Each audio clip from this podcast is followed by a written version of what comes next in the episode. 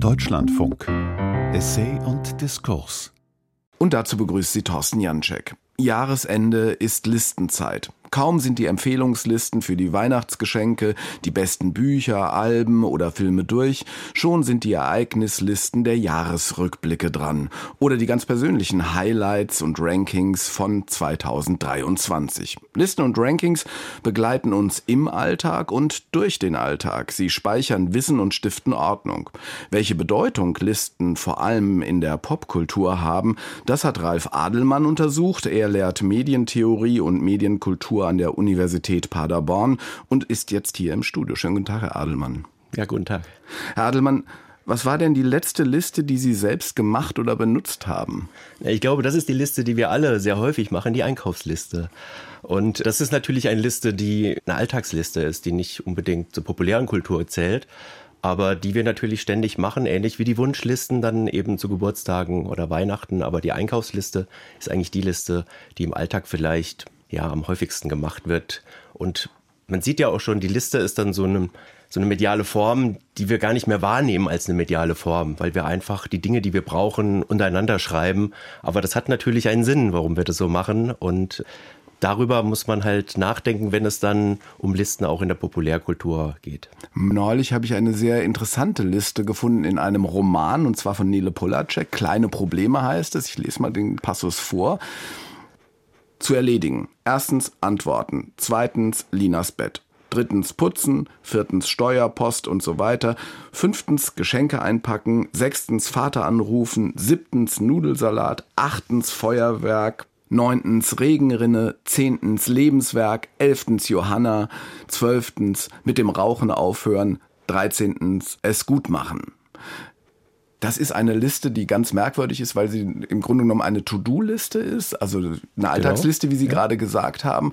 Aber da passt eigentlich gar nicht zusammen. Da ist das Lebenswerk neben dem Bett machen. Genau. Und damit haben Sie ja schon eine Grundfunktion, ein Grundelement von Listen beschrieben. Die To-Do-Liste ist eben auch eine Alltagsliste eigentlich. Aber in Listen werden Dinge gleichwertig nebeneinander gestellt. Und man sieht, diese Liste versteht man vielleicht auch nur, wenn man den Kontext versteht. Ich habe das Buch jetzt nicht gelesen, aber wahrscheinlich ergibt sich für den Leser oder die Leserin ein Kontext, in dem diese Liste Sinn macht. Und diese Kontexte brauchen wir. Die Liste allein ist erstmal auf dieser Gleichwertigkeit, ohne Hierarchie, ohne Narration auch, die da drin liegt. Ja, sie liegt vielleicht drin in den Kontexten, aber in den Deutungen, aber sie liegt nicht in der Liste selbst. Tatsächlich hat ein Mann sich hingesetzt, die Pistole weggelegt, um sich nicht umzubringen, an einem Silvesterabend und hat gesagt, das muss er jetzt noch alles machen bis 12 Uhr. Und also das ist der Kontext der Narrative. Mhm. Und dann erscheint so eine Liste als Sammelsurium von Tätigkeiten und Alltagspraktiken. Ist das bei Listen eigentlich häufig so? War das schon immer so bei Listen? Ja, wenn man in die Geschichte der Liste vielleicht schon mal schaut, dann sieht man, sie entsteht eigentlich in zwei Kulturformen, könnte man sagen. Also es gibt Untersuchungen in oralen Kulturen, die also auf Sprache basieren, wo man sagt, die Liste hat ein rituelles Element gehabt. Also die Liste muss man sich dann vielleicht auch als eine Höhlenmalerei zum Beispiel vorstellen. Also nicht als natürlich jetzt erstmal eine geschriebene Liste. Also alle Tiere, die man gesehen hat. Genau, zum Beispiel. Aber vielleicht auch das Nachbarvolk, das Nachbarstamm, Begegnungen, Ereignisse oder auch Symbole. Ja, man erinnert sich vielleicht so an rote Handabdrücke in diesen Höhlen. Die haben eine symbolische Bedeutung. Und das ist eben dieses Ritualisierte, vielleicht was eher in oralen Kulturen ist. In der Schriftkultur spielt die Liste eine ganz entscheidende Rolle zur Entstehung der Schrift überhaupt. Und zwar jetzt. Das heißt, die Liste ist älter als die Schrift. Die Liste ist älter als die Schrift, weil man weiß, durch die sumerischen Tontafeln vor 4000 Jahren ungefähr wurden Listen erstellt, was bringe ich auf den Markt, wie viel nehme ich wieder zurück, also eine Art Buchhaltung. Und dann verwendete man Symbole für den Fisch, für das Gemüse, für das Getreide, das man mitgebracht hat und hatte schon auch, und das ist das Entscheidende, nicht nur die Schrift entsteht, sondern auch die Zahl, hatte auch schon Symbole für die Mengenangaben. Und so hatte man, wenn man so will, eine Excel-Tabelle auf Tontafeln eingeritzt und konnte eben eine Art Buchhaltung führen. Und das sind die ersten Formen, wo aus diesen Symbolen später dann die Schrift entsteht in den Buchstaben, die wir kennen. Ja, also unsere Schrift entsteht auch aus symbolhaft dargestellten Gegenständen. Und das waren eigentlich die ersten Listen, die erstellt wurden. Und in diesen Schriftkulturen entwickelt sich das immer weiter. Man hat in allen Schriftkulturen eigentlich listenförmige Aufzählungen. Auch letztendlich die Historiografie, die Chroniken sind ja im Grunde genommen in Listenform entstanden. Das sind aber Fakten ohne Narration. Da wird kein Zusammenhang zwischen den Ereignissen gestiftet, sondern die Ereignisse stehen für sich und werden in Listenform untereinander gebracht, während heute man ja immer eine Erzählung um alle historischen Ereignisse stellt, die dann sagt, das eine folgt aus dem anderen und sowas am Anfang aber nicht. Genau, also bei uns ist es eher so in Mittelalter, dass man diese Chroniken erstellt. Da steht dann irgendwie Bischof gestorben, Felder überflutet, Haus abgebrannt. Genau ähnlich wie die Liste, die Sie vorgelesen haben. Ja, also eigentlich Dinge, die nichts miteinander zu tun haben. Und für Historiker ist das natürlich unter anderem auch ein kleines Problem, mit diesen Chroniken zu arbeiten. Und man sieht, dass diese narrativen Formen, diese erzählenden Formen der Geschichte eigentlich neuere Formen sind. Eigentlich erst seit der Neuzeit entstehen. Und die Liste eben auch, wenn man so will, eine erste Geschichtsaufschreibung auch war. Man kann das auch in der Antike, zum Teil gibt es diese Listen, bevor es eigentlich diese Narrative gibt. Ein Quantensprung in der Verbreitung von Listen war das Internet. Mit dem Internet sind Listen quasi ubiquitär, also überall verfügbar geworden. Durch Suchmaschinen, sobald man einen Begriff eingibt, erhält man eine Liste. Was hat das mit unserer Wahrnehmung von der Welt und auch von gesellschaftlichen und kulturellen Zusammenhängen getan? Ja, da setzt eigentlich mein Interesse erst ein. Ja, also in dem Moment, wo das Internet... Dafür war es aber schon interessant genug. Ja, aber das Internet macht eben bestimmte Listen erst sichtbar. Und die Suchmaschine ist natürlich nur vorstellbar im Internet als eine Form, Wissen zu generieren, Wissen zu ordnen. Und wenn das natürlich in der Liste geschieht, und es gibt ja genug Kritik an den Suchmaschinen und wie sie ihre Listen erstellen, das hat ja auch kommerzielle Hintergründe, ist es trotzdem so, dass wir natürlich diese Suchergebnisse auch wiederum in unseren Kontexten relationalisieren müssen. Ja, wir müssen uns dazu verhalten, was wir jetzt hier an Suchergebnissen haben. Ja, und so heißt es ja manchmal, ich habe auf der 10. Seite das gefunden, was ich gesucht habe, weil vorher war sehr viel Werbung und Dinge, die ich gar nicht gesucht habe. Und das heißt, das Wissen wird etwas anders geordnet, wenn es eben über Suchmaschinen in Listenformen dann ausgegeben wird.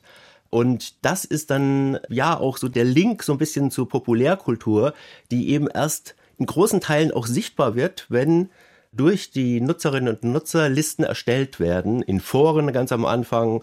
Heute gibt es extra Plattformen, die Listen erstellen, List All oder so, Metacritic, wo einfach Kritiken von klassischen Massenmedien, aber auch von einzelnen Nutzerinnen und Nutzer ja, eingestellt werden, mit einer bestimmten Wertung versehen werden und dann kann ich die vergleichen. Diese Vergleichskommunikation, die an Listen hängt, ist auch ganz, ganz entscheidend. Ja, in der Liste vergleiche ich ja auch immer Dinge. Wir haben es ja eben auch gemacht. Wenn wir sagen, die Dinge haben nichts miteinander zu tun, ist das ein Vergleich, den wir machen. Ja, das stimmt. Zur gleichen Zeit ist es ja so, dass die Listen, die Sie jetzt beschrieben haben, mit Wertungen hinterlegt sind und eigentlich Rankings dann auch sind. Wann ist denn das Ranking eigentlich historisch aufgekommen? Es muss viel später gewesen sein. Sehr viel später. Ja, eigentlich in dem Moment, wo wir empirische Daten haben, zum Beispiel in der Massenkultur des 19. Jahrhunderts. Und das war das Buch, die Zeitschrift, dann später im Anfang des 20. Jahrhunderts die Musik. Wir haben also durch die Verkäufe empirische Daten, was ist ein Bestseller, was ist ein Blockbuster im Filmbereich, was sind die Top 10.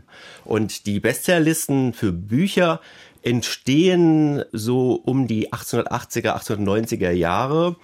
Das zu Musik muss man sagen, das waren erst Geschmackslisten. Das heißt, man hat zum Beispiel nachgefragt, welche Musik hören die Leute denn gern, in Theatern und so weiter.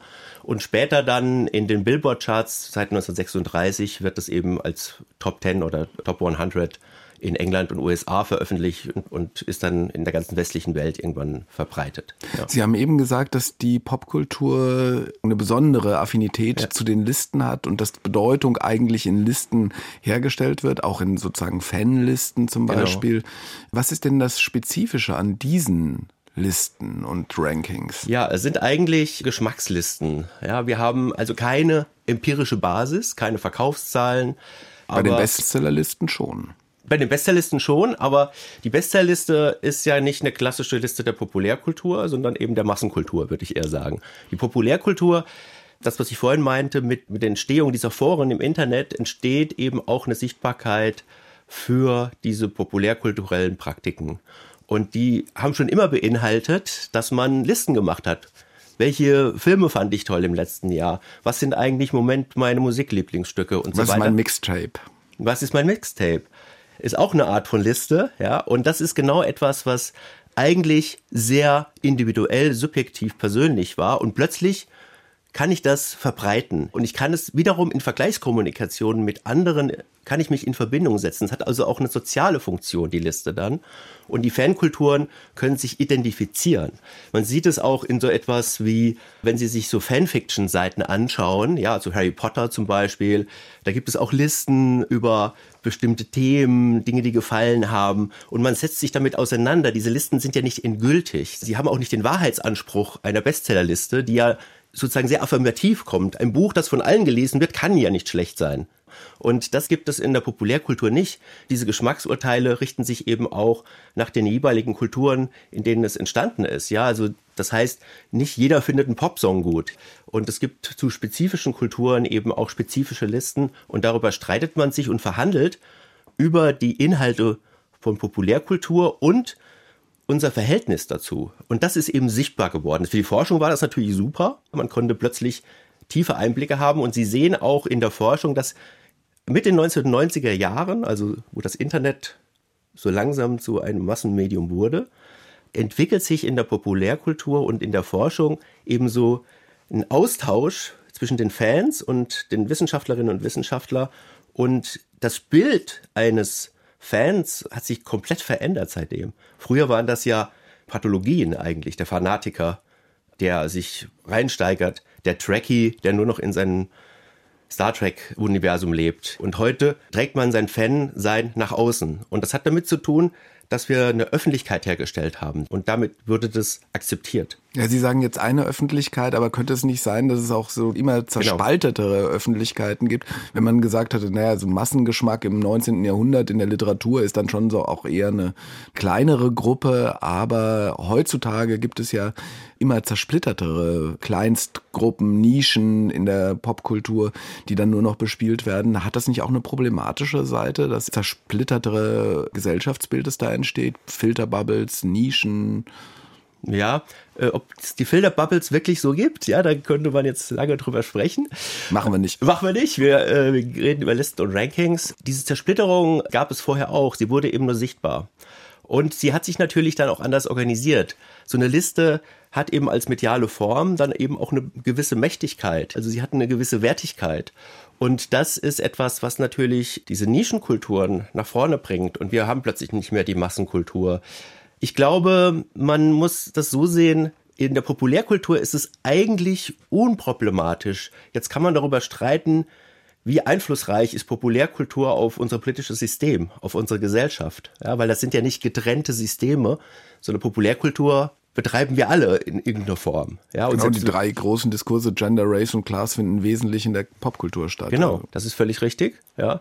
Das heißt, in der Populärkultur werden gesellschaftliche Konflikte ausgetragen. Ja, das ist keine Frage. Aber man könnte jetzt ja zum einen das positive Bild entwerfen. Diese Sichtbarkeit hat überhaupt gewisse Fortschritte in gesellschaftlichen Veränderungen hervorgebracht. Also, dass wir über Gender, Race und Class sprechen, ist vielleicht etwas, was aus der Populärkultur kommt. Nicht aus der Wissenschaft, nicht aus den Massenmedien.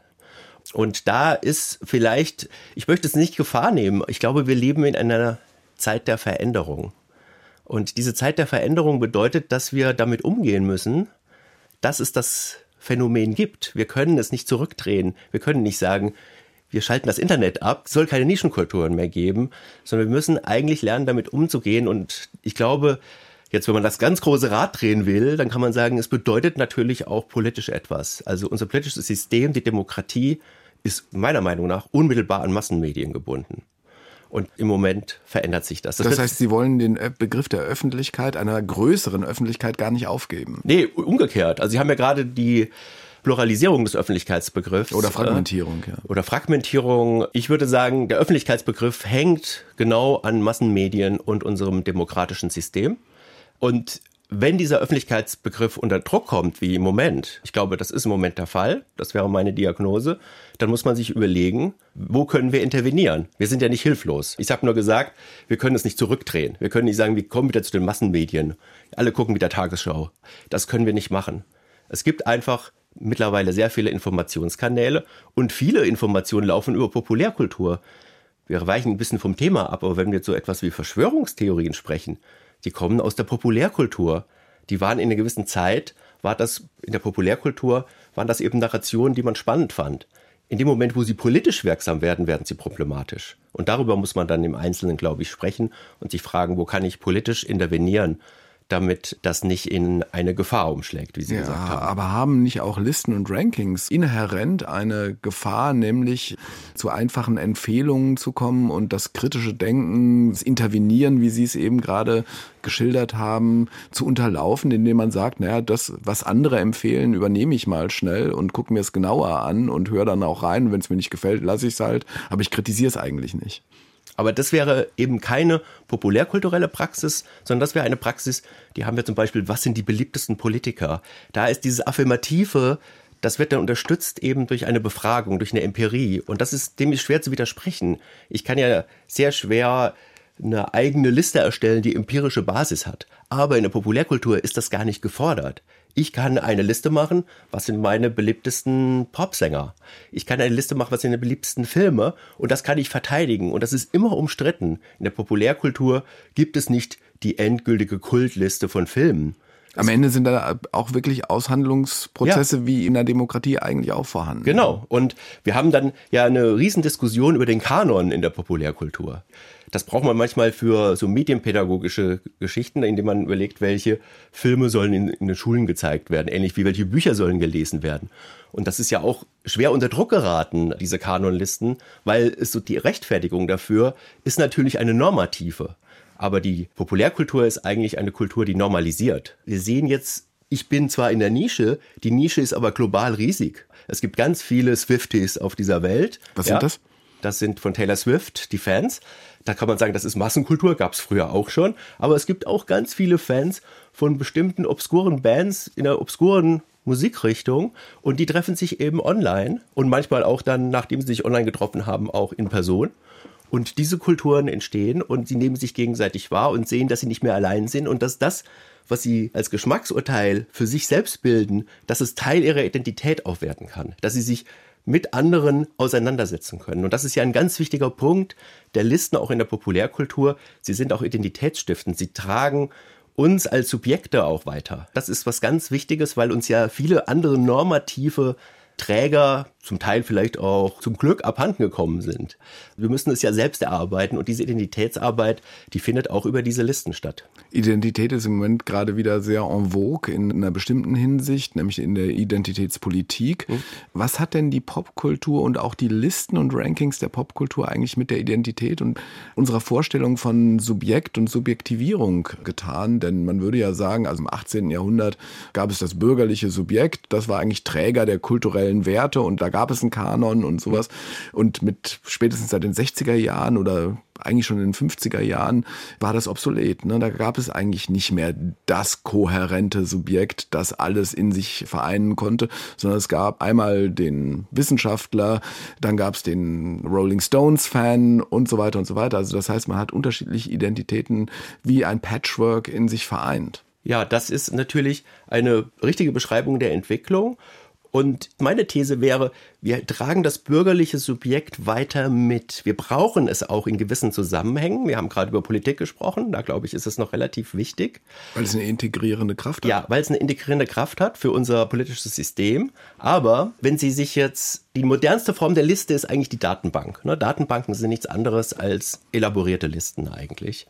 Und die populäre Kultur auf der Produktseite wird sehr stark über Datenbanken reguliert oder auch unser soziales Leben wird sehr stark über Datenbanken reguliert. Und wir auf unserer Seite der Plattformen, die das machen, müssen immer ein Profil anlegen. Es geht immer um Personalisierung. Und das sind immer Adressierungen eines Subjektes, eines kohärenten, ich würde es vielleicht wirklich sagen, ein bürgerliches Subjekt, das auch dann, daraus entstehen auch Handlungsmöglichkeiten. Nur wenn ich ein gutes Profil habe, kann ich auch die Filme mir anschauen, die ich mir anschauen will, weil dann finde ich sie auch. Aber auf der anderen Seite muss man sehen, dass wir ja nicht mehr als dieses kohärente Subjekt als Konsumentin oder Konsument angesprochen werden, sondern wir werden verteilt in diese Listen der Datenbanken und sind eben sehr verteilte Subjekte, die an ganz anderer Stelle wieder neu zusammengebaut werden. Wo man plötzlich feststellt, jemand, der das und das macht, wählt vielleicht auch diese und diese Partei. Also das überspringt dann auch so gewisse Grenzen in der Gesellschaft, dass mein populärkulturelles Verhalten vielleicht auch zur Auswertung oder ganz sicher zur Auswertung führt, was mein Wahlverhalten sein könnte. Also es vermischen sich auf der anderen Seite dieses Fragmentierte, dieses in Listen aufgeteilte, was wir vorhin gesagt haben, die Liste macht erstmal alles gleich.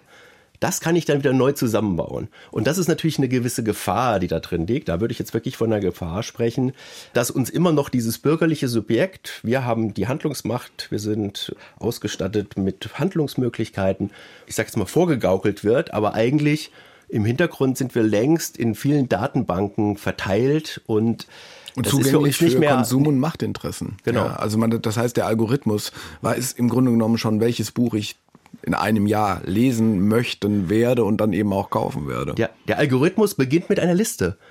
Wenn Sie einen Informatiker oder eine Informatikerin fragen, die wird sagen, wie erkläre ich einen Algorithmus? Ein Algorithmus ist ein Kochrezept. Und das erste im Kochrezept sind die Zutaten und die Zutaten sind eine Liste. Dann kommt natürlich noch, wie backe ich den Kuchen, wie kommen die Zutaten zusammen und so weiter oder wie mache ich die Nudeln und so weiter. Aber erstmal ist der Ausgangspunkt auch hier eine Liste. Der Algorithmus braucht Listen. Er braucht diese verteilten Daten.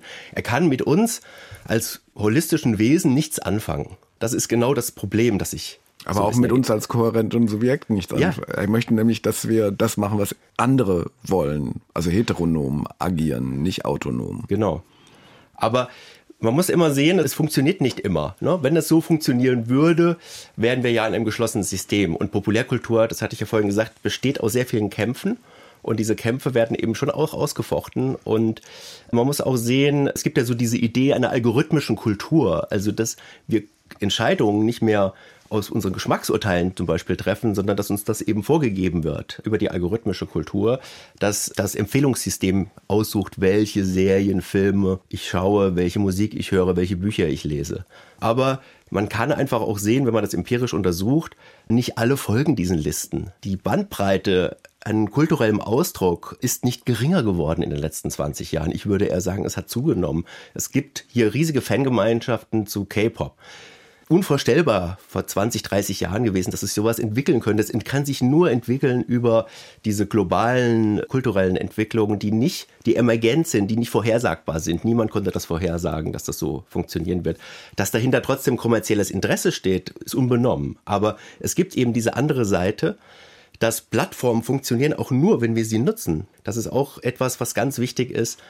Die Plattformen werden nur so mächtig, wie wir sie machen. Wenn wir sie nicht mehr nutzen, ja, Facebook hat ja so das Problem, dass die Altersgrenze immer weiter nach hinten verschoben wird. Deshalb hat man eben in Instagram und sowas investiert, weil man eben gesehen hat, die Nutzerinnen und Nutzer sind nicht mehr so interessiert an dieser Plattform. Und es gibt sehr viele Plattformen, die gibt es heute nicht mehr, weil sie eben keine Nutzerinnen und Nutzer hatten. Das ist eben der Unterschied zu Massenmedien. Sie können in einem Propagandamedium 24 Stunden am Tag laufen lassen, egal ob es jemand hört oder nicht. Aber sie können nicht eine Plattform laufen lassen, die nicht genutzt wird. Könnte man schon, aber macht man nicht. Es wäre so in meiner Definition dann keine Plattform mehr. Das stimmt. Also das muss man sehen. Die Plattformen brauchen die Aktivitäten der Nutzerinnen und Nutzer. Sie brauchen die Leute, die Profile anlegen, die irgendetwas machen auf dieser Plattform. Ohne diese Handlungen funktionieren diese Plattformen nicht. Trotzdem sagt man ja, das Internet vergisst nichts, auch stillgelegte Plattformen eigentlich nicht. Was macht denn das, wir haben ja vorhin gesagt, dass so Listen und Rankings eben auch in der Popkultur oder auch in der Kultur überhaupt Wissensspeicher sind. Was macht denn das mit unserer Vorstellung vom Wissen? Fragmentiert das auch das Wissen? Ja, es wird instabil. Mein Plädoyer ist ja, das wirklich als ein eigenes Wissenssystem zu betrachten. Wir neigen dazu, Wissenssysteme stabil zu machen. Wir machen uns Gedanken, wie speichern wir unser kulturelles Wissen ab, wie speichern wir die Kommunikation ab und so weiter. In der Populärkultur macht man sich darüber wenig Gedanken eigentlich. Die Populärkultur hat ein instabiles Wissen. Es ist nicht, was einmal sich als Geschmack durchgesetzt hat, wird sich immer durchsetzen, sondern es ist etwas, was immer fluktuiert und immer in einem Wechsel ist, immer transformiert. Und das ist eben eine besondere Art des Wissens. Und wir müssen das, ich glaube, was heißt wir müssen, wir sollten das schätzen lernen, weil ich glaube, darin liegt auch eine gewisse Kraft, dass man nicht mehr auf diese normativen Wissensressourcen nur zugreift. Die verschwinden ja nicht, die bleiben ja. Aber dass dieses populärkulturelle Wissen auch eine Relevanz erhält und wir lernen, damit umzugehen. In der Wissenschaft gibt es halt eine lange Tradition, Populärkultur zu verdrängen. Und mein Plädoyer wäre, dass man das stärker auch in der Wissenschaft weiter untersucht, weil das spannende Prozesse sind, die uns vielleicht für gesellschaftliche Probleme und so weiter helfen könnten. Hilft es da auch, dass man genau die Mechanismen, wie popkulturelles Wissen entsteht, betrachtet, nämlich als Bottom-up, also von unten nach oben Prozesse, während in der Wissenschaft ja häufig andersherum agiert wird, also gerade in der Taxonomie zum Beispiel, in der Biologie, wo die Ordnung der Natur eben dadurch zustande kommt, dass jemand festlegt, welche Eigenschaften eines Lebewesens so oder anders zu betrachten sind, und dann ist eben ein Delfin oder ein Wal ein Säugetier und eben kein Fisch, obwohl man sagen würde, naja, Tiere, die im Wasser leben, würden wir normalerweise und Flossen haben und so weiter, würden wir normalerweise als Fische bezeichnen. Man sagt auch Walfisch. Genau. Es ist in der Taxonomie ursprünglich, so wie Sie gesagt haben, eigentlich ein Top-Down-Prinzip. Wir haben große kategoriale Unterscheidungen, Arten, Unterarten und so weiter in der Biologie zum Beispiel. Und das ist etwas, was es in der Populärkultur in dieser Form eben wiederum nur gibt, wenn es irgendeine Institution gibt, die das verwaltet. Dann gibt es das schon. Wir haben Sparten, wir haben auch so etwas wie das Programm, ne? Der Rundfunk hat ein Programm, Streaming hat kein Programm. Auch da habe ich die Dinge nebeneinander und nicht zeitlich. Und dieses Bottom-up der Populärkultur, also dass gewisse Strömungen einfach emergieren, man kann es gar nicht genau erklären, das ist ja so schwierig. Warum sind plötzlich so Moden da? Das ist eine ganz schwierige Erklärungszusammenhang. Die Wissenschaft tut sich schwer auch damit, das zu analysieren.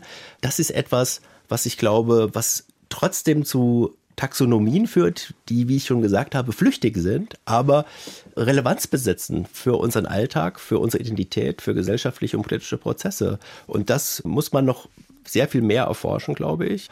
Aber die Wissenschaft muss eben schauen, ja, wie kann sie an diese Bottom-up-Prozesse herankommen. Das ist nicht ganz so einfach, weil das sind so Automatisierungen, die ablaufen in der Populärkultur, die wir nicht so einfach erfassen können. Wie spielen denn da zwei Begriffe oder zwei Mechanismen ineinander, die beim Populären auch immer mitgedacht werden, nämlich auf der einen Seite so Quantifizierungs-, also Zahlmotive, eine Plattform, die nicht geklickt wird, ist keine Plattform, eine Seite, die nicht geklickt wird, ist nicht bedeutend. Zugleich könnte man aber auch sagen, naja, vielleicht sind auch kleinere Usergruppen dadurch entscheidend, dass sie wirksam werden, also gerade wenn es eine Mode gibt. Spielt so ein bisschen auf die Klickzahlen, die überall als Wertungsmechanismen für Inhalte benutzt werden, an. Ja, und die Populärkultur würde halt sagen, das ist ein Teil der Geschichte. Aber auf der anderen Seite haben wir halt diese Praktiken, die nicht auf Klickzahlen hinauslaufen, die trotzdem aber immer das Potenzial haben. Also ich denke an so etwas wie Multiplayer-Spiele, Computerspiele. Das ist ein super Beispiel, weil es eigentlich gesellschaftlich immer verdrängt wurde. Also man musste immer gegen die 800 Studien zur Gewalt in Computerspielen ansprechen, weil man gar keinen anderen kulturellen Wert darin sah. In der Zwischenzeit haben sich aber über Internet und die Spieleplattformen die Spielerinnen und Spieler selbst organisiert. Die haben sich zu Communities zusammengeschlossen und haben sich zum Teil auch persönlich dann wieder getroffen. Meistens sind die Server ja auf Kontinenten platziert. Da gibt es zu World of Warcraft zum Beispiel auch Untersuchungen, dass sich dann diese Clans, die sich da ja bilden, dass die sich privat dann nochmal getroffen haben in Person, ja, und haben eigene Communities gegründet. Das muss man irgendwie, glaube ich, mitbedenken, ne? Diese Zahlen und Klicks, das ist eben nur ein Teil, das ist das, was ein Teil der Sichtbarkeit herstellt, aber es gibt eben andere Formen der Sichtbarkeit, die eben nicht quantifizierbar sind, die schwierig in Zahlen zu fassen sind. Nicht alles ist in Zahlen zu fassen. Von Listen und Rankings als Wissens- und Ordnungssysteme der Popkultur. Zu Gast in Essay und Diskurs war heute der in Paderborn lehrende Medienwissenschaftler Ralf Adelmann. Sein Buch Listen und Rankings über Taxonomien des Populären ist im Transkriptverlag erschienen. Morgen entfaltet dann Thomas Palzer an dieser Stelle eine kleine Kulturgeschichte der Ordnung. Kommen Sie gut und geordnet ins neue Jahr. Am Mikrofon verabschiedet sich Thorsten Jantschek.